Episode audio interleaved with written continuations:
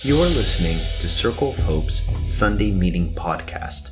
This talk was given at 2007 Frankford Avenue. For more information, visit us at circleofhope.net. Some people have told me I'm extremely online. This is a trademark, capital E, capital O there. And one of the things I've noticed in my extreme onlineness is there's a tendency for some people to be really sensitive about how their uh, chi- the, their favorite childhood Disney movies are redone. There's a lot of intensity around this subject. Maybe you've noticed it. Disney recently announced that uh, Halle Bailey, this woman up here, is cast as Ariel in The Little Mermaid. Right? This, uh, this reimagination of the classic cartoon movie. And they tell you to never read the comment section. I did. And there's, a, there's some internet outrage happening because of this choice. Now, I think some internet outrage is fake because you can pretty much say whatever you want without a ton of accountability. So, and, and your inhibitions are lowered because there's relative anonymity, and so you can say wild things. And people, but, but people were very upset. You know, I don't. You know, I'm trying to give them the benefit of the doubt and say, no, you can't possibly mean what you just said. How could that be true? So I think you just want to say things. So that's maybe maybe I'm maybe that's naive of me, but I'm trying to extend a little humanity. Um, but they were really upset. They didn't think that the uh, Dutch mermaid could be anything other than a red-haired white girl, right? That's that's how it worked. Even though like that, I mean, there's all sorts of different kinds of Dutch people too. So like, I don't, I I'm trying to figure out where it is. You know, I was kind of surprised there was such a commitment to the race of the mermaid. You know, why can't they? Someone joked, why can't they just cast a real mermaid, right? And so I, I, you might be getting the idea about how uh, interesting this is, right? Or problematic it is, or, or, or even even even the forms don't fit together very well. I think I think I'm trying to extend the benefit of that. I think some of the some of the outrage is about uh, implicit bias, um, class oppression, the advancement of and progress of society that leaves people behind or leaves people like feeling like they're behind, like something's moving ahead of them faster than they can. But I but I think another part of it is the requirement for some people to insist upon explicitly how things are supposed to work. They have an idea for how something is supposed to work, and if it doesn't work according to how they imagined it to, it disrupts something in them and um, frustrates them. They have a commitment, and you could say an inflexible commitment, to what they think of as correct or what they think of as right the little mermaid is a red-haired white girl forever and if you change the story that really that changes my whole reality. And so i'm sympathetic i'm sympathetic to this point of view because i think that a lot of us need security grounding attachment to feel secure to feel known. And it's conceivable that a, a childhood movie has that sort of resonance for you you know, we need parents that are there for us that are consistent in predictable ways, for example. And if they aren't, that can change a lot of us and how we feel, and it, can be painful. You know, we're of course resilient, and so we, we figure out how, how we're going to do it, even with our um, imperfect parents. But I'm trying to understand a commitment to how things are and how they always were, and how that can plague us. You know, I don't, I don't, you know, and I don't, I didn't, I didn't myself ask any of the uh, outraged commenters about their upbringing or their childhood or anything like that. I, so I don't have any like data particularly to prove this highly speculative thought that I have. Um, I didn't engage that much. You know, it just seemed a little like it's too hot. You know, I'm not touching that pan. So, so I didn't do that. But I, I'm sympathetic um, to the point of view, or as I'm trying to, because on the face of it, it's peculiar, it's unusual to project our need for consistency, predictability, reliability onto the whole world so that nothing ever changes so that we feel secure. Right? That's, that's a pretty big ask. Um, but and it's particularly evident that something else could be going on when you're yelling at strangers on the internet about a fictional representation of a mythical creature, right? So there's a lot of like steps to get there before you think, I'm really concerned about the color of her skin. You know, I don't. Like that's that seems unusual to me. So something's up, something is uh, it, something's up, and it's not strictly prejudice. You know, I I think prejudice is incorporated, but it seems a little bit too well. I mean, my instinct is just to be like, yeah, they're racist. I'm moving on you know, and, and, and that could be that simple, I guess. But there could be something else happening, and I want to hold out some thought for what that might be because I'm trying to understand people. I'm trying to understand how this thing works, how people work, and how I can, I, how I can live in the world. Um, and I'm extending that to how people view their faith and how God is working in the world. Uh, people have written volumes about, throughout time, about the precise nature and being of God in the world and have exact and formulaic understandings of how this is all supposed to work. And I'm, I'm, I, I like a lot of those people that wrote those things. I engage with them, I, I connect with them, I learn from them, and, and, and, they uh, reduce things down to doctrinal uh, matter as a matter of doctrine, minutia, very tiny details about God, right? Uh, the being in whom all life is born, right? That holds the whole world together. So, big idea, minute details that we know beyond a shadow of a doubt. This is how it's working. And I understand the need for that kind of theology because some people hold on so tightly, they, they need something to hold on very tightly to. They need something that can't be disturbed. And so, my intention, even with folks like that, is to hold them next to me, to understand them, to connect. You know, I I, uh, I think there's room for that sort of understanding in the world, and I uh, about how the world works, that kind of concreteness, and I, can learn something from it too. And so I want to be generous with how I include and love and connect with people that think differently than me or uh, need a different uh, view of God than I have. You know, I have close friends and family that need to have a view like that to uh, cope with their lives I remember I talked to my mom about this. She was going through a hard time, and it, it, she told me, she didn't say these exact words, but she said something like, she would never say words like this, but she said, I need a meticulously sovereign God. She, and she means a God who controls everything. I want everything to be in God's hands because I'm going through a really difficult time in my life and if God doesn't have a better plan for it or a bigger idea for it, or like the uh, Paul says in Romans, isn't working this out to a greater good, I don't know what I would do. I'm, I'm putting my faith in that, and I think that's what's going to happen. Now, if that view of God was disrupted for her, her life would be thrown into disarray. You know, her faith would be spun apart if she started to change that. So even though that kind of view of God can be challenging for me, for a variety of reasons, you know, the, the theology student interrupting the, you know, grieving mother to say, well, actually, is not that helpful. And so I want to be sensitive to someone else's experience and how they need God and hold space for them. I want to listen with empathy without jumping to judgment. And I think that sort of posture is important for people at lots of um, points in their lives, stages of the faith, and so on. Um, and I'm okay with that. For me, some concreteness, some clarity, some definitions, and some rules are helpful and were helpful for me.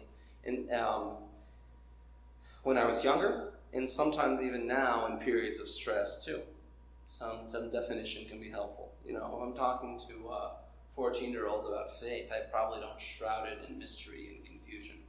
You know, um, the way that I might normally do it because they need some basics. They need some idea. They need some uh, concrete thoughts.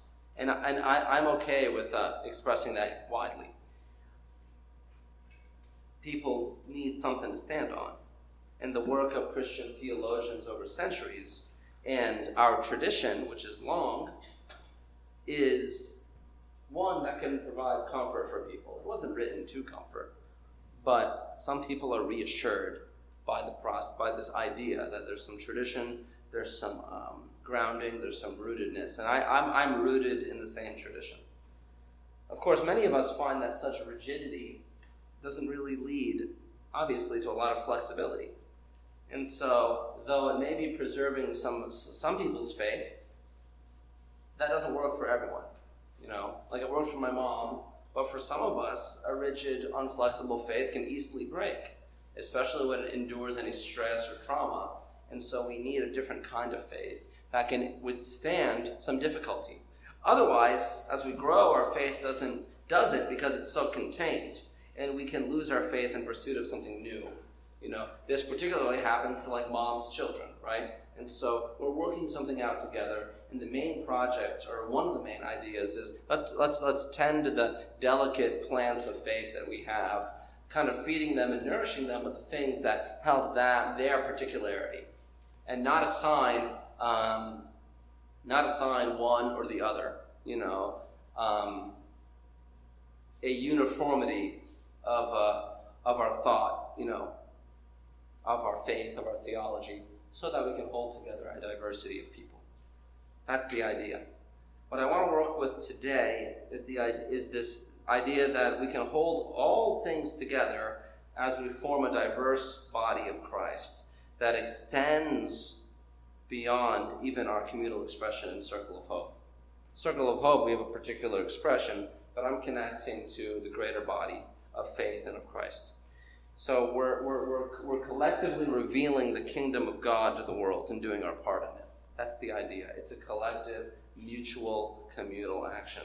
We're less concerned, I hope, with who is right and who is wrong than doing our part in this, what I would call collective art project.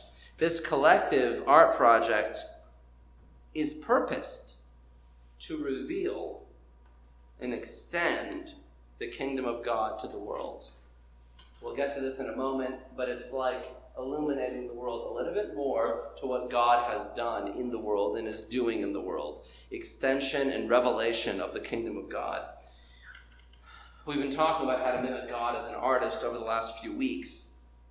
We talked about being a creative and creating something in order that we might be a signpost for God in the world. Or we tell stories, different kinds of stories to different kinds of people about God. There's different ways we can shape and frame a story depending on who we're talking to to meet them where they are. Or how we write and use music to articulate things that are deeper than what we can merely say. As you probably picked up upon, there, were, there was a lot of. Uh, original music that we sang tonight. So if you were unfamiliar with the song, perhaps we wrote it here together, right? We, and we had a, we had a process for doing that. So that's something that's, uh, that we engage in actively, this creative process.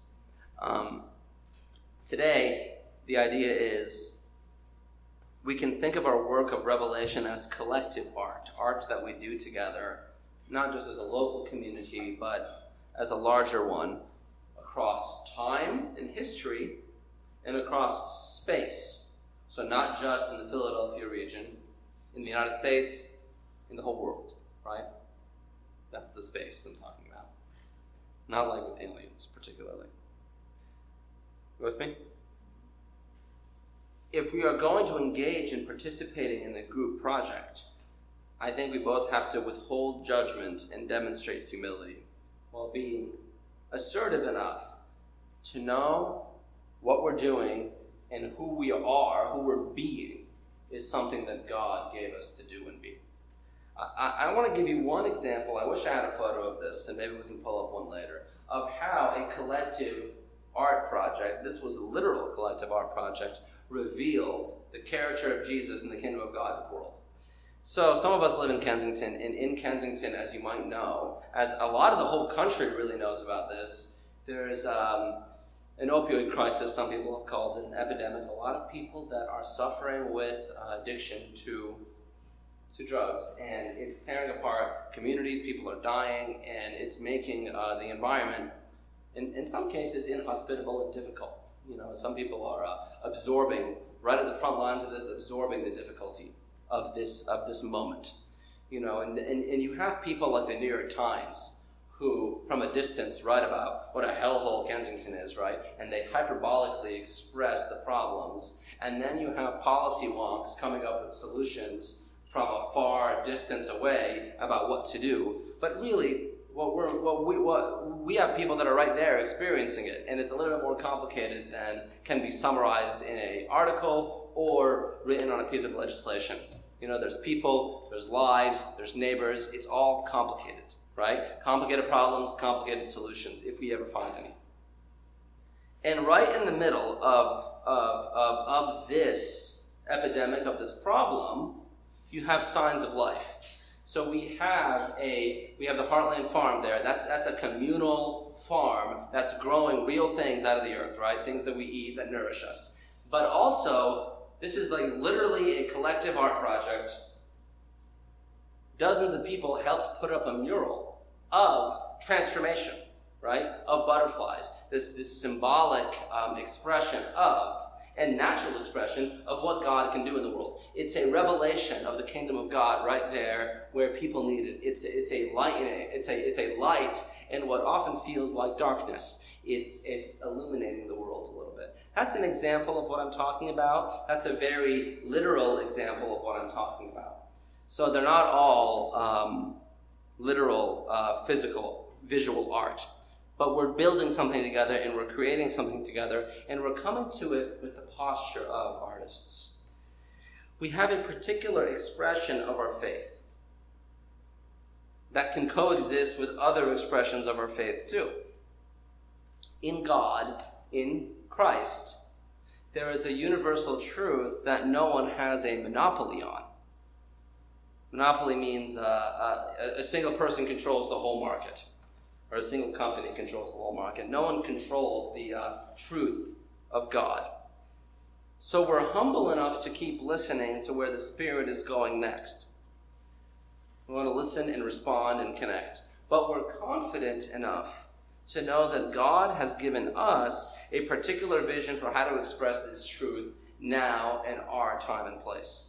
So we tell our part in this story because it's what we have and it's what we've been given and this universal truth that God has given us is specific enough or particular enough to distinguish itself from false narratives. Or put another way, to distinguish itself from lies. The universality of God's truth and the multiple ways that we can express it does not allow for uh, evil or lies to be a part of it. And so it isn't um, everything. It's specific enough to, root, to distinguish itself from false narratives or lies. But it's generous enough that I think we can tell our story with a sort of open posture and an open humility. You know, we're holding Circle of Hope with open hands. We're holding the truth that God has given us with open hands because we acknowledge, as the as as the as Paul, the writer of uh, 1 Corinthians, and, and this is specifically chapter 13, tells us, we see the whole world through a glass darkly. Maybe our expressions of light illuminate that dark glass, that, that, that mirror dimly lit. But we're still humble enough to know, yeah, we're wading through the world too, and it's twilight and it's hard to see everything. But I think I see this, and here's what God's giving me to do. Here's how the, here's how the uh, Apostle Paul put it. Uh, someone out loud read 1 Corinthians 13. Well, just back on verse.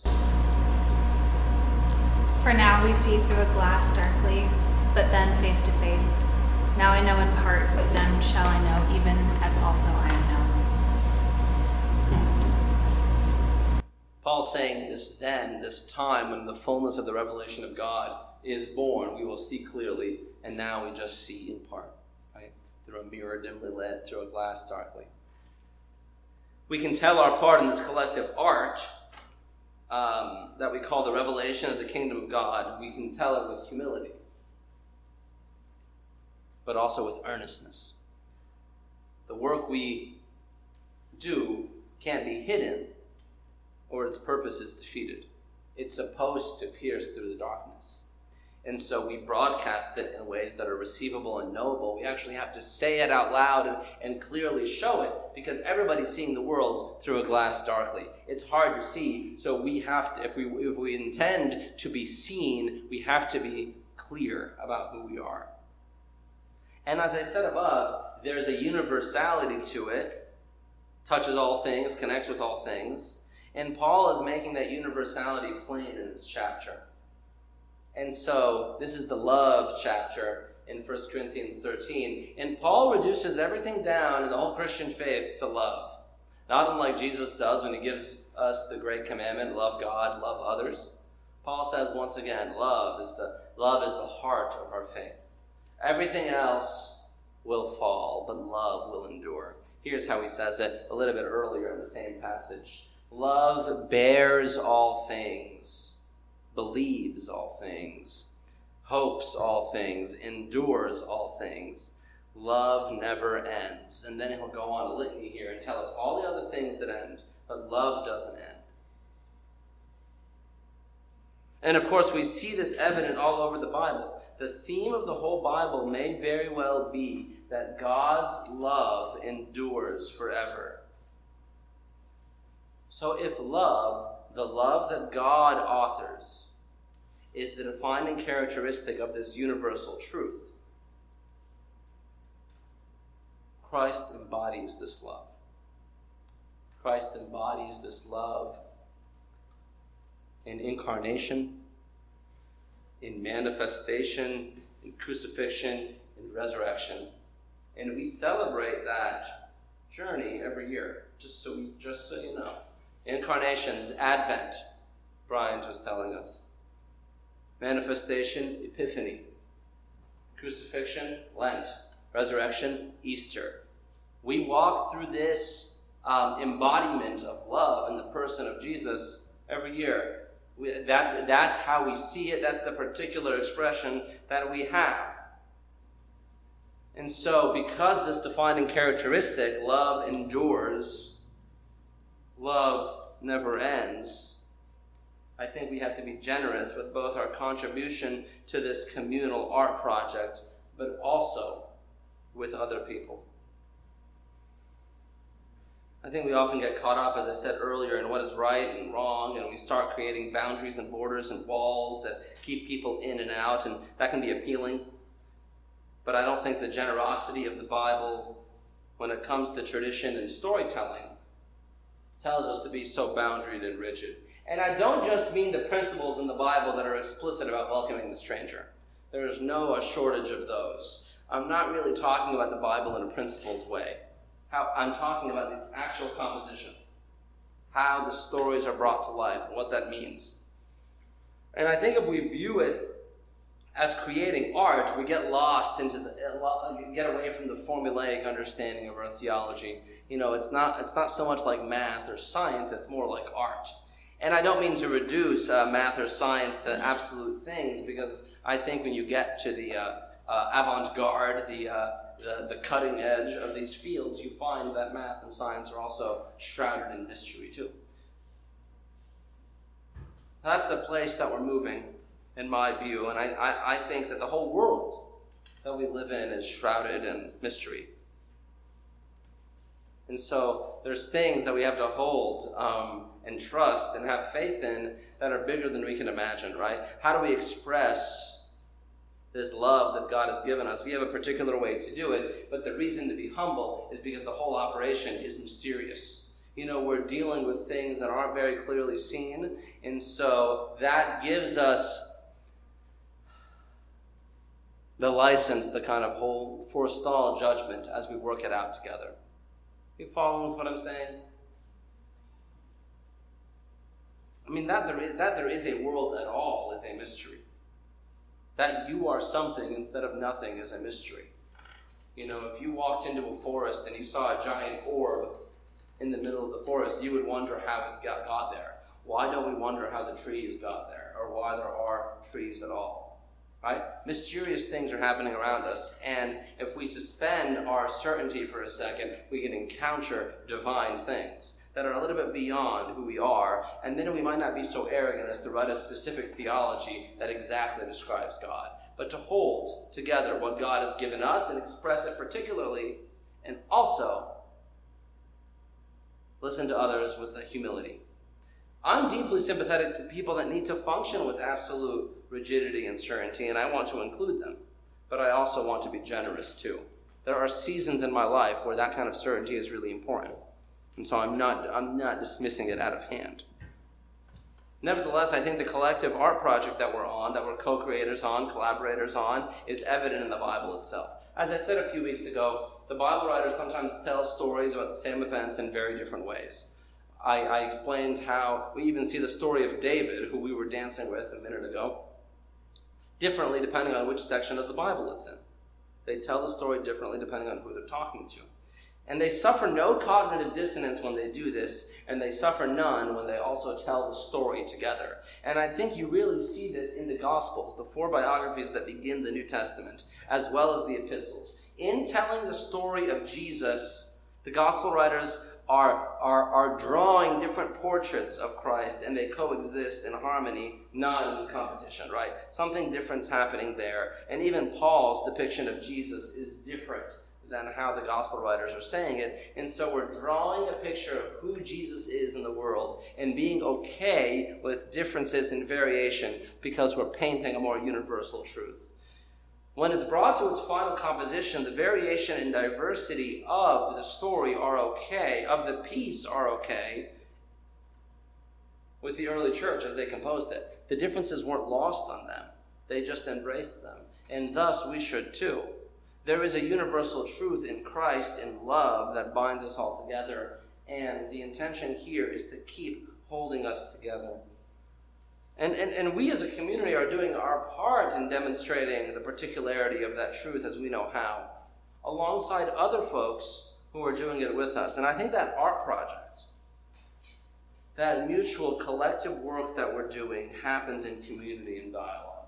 We say in Circle of Hope, dialogue holds us together and protects our gravity. I wrote keeps our gravity. It, it, it, connects us to each other. It gives us something that's pulling us in. We talk to each other. We listen to each other as we try to move in a particular common direction. We, we think as a community we need a practical way to move forward, and here's how we're doing it. We don't suspect we have a monopoly on the truth. We just need a specific way to apply this universal truth to our immediate context. And most recently, we did that when we discerned our map together. We have a process called mapping that happens every year or so. This year, the leaders listened to body, the body, the cells, thought about how we might enact our mission and vision this year. We compiled a lot of material, we sorted through it, our leadership team helped distill it. The pastors had a few open meetings where we helped shape it. We wrote a draft of this map, these three goals, sent it back out to the cells they chewed on it like a like they chewed the cud again, and then and then we reshaped the map one more time. As and then we presented it yesterday to our council, which was open to everybody in the church, and they affirmed it. The details of the map are online. You can find them. I won't. Re- I won't uh, reiterate the them right now. But I want you to know that we have a communal process for how we discern the Holy Spirit. Um, and our commitment to dialogue keeps us moving too. You know, part of our collective revelation of what God is doing is knowing that it's continually revealed. It's not static, it's not forever, it's not the red haired white girl mermaid for eternity. We're moving with where the Spirit is going next. We keep listening and wanting to grow with where God is going in the world, and we admit we see it through a glass darkly being okay with the mystery that it's shrouded in allows us to extend grace both to ourselves for not being as far along in the journey as we thought we were, your past self that you think is dumb for not being as smart as your current self is, or your past church for the last 2,000 years that you think is dumb for not being where you are now, or someone else in the world that's going through a whole different thing and on a different part of the journey too. It allows us to extend grace because, yes, we're all navigating this through a glass darkly, but we can confidently discern where we need to go to. You know, we, we understand that people need concreteness, and the most concrete thing we can offer is the revelation of God, the incarnation of Jesus in our very beings.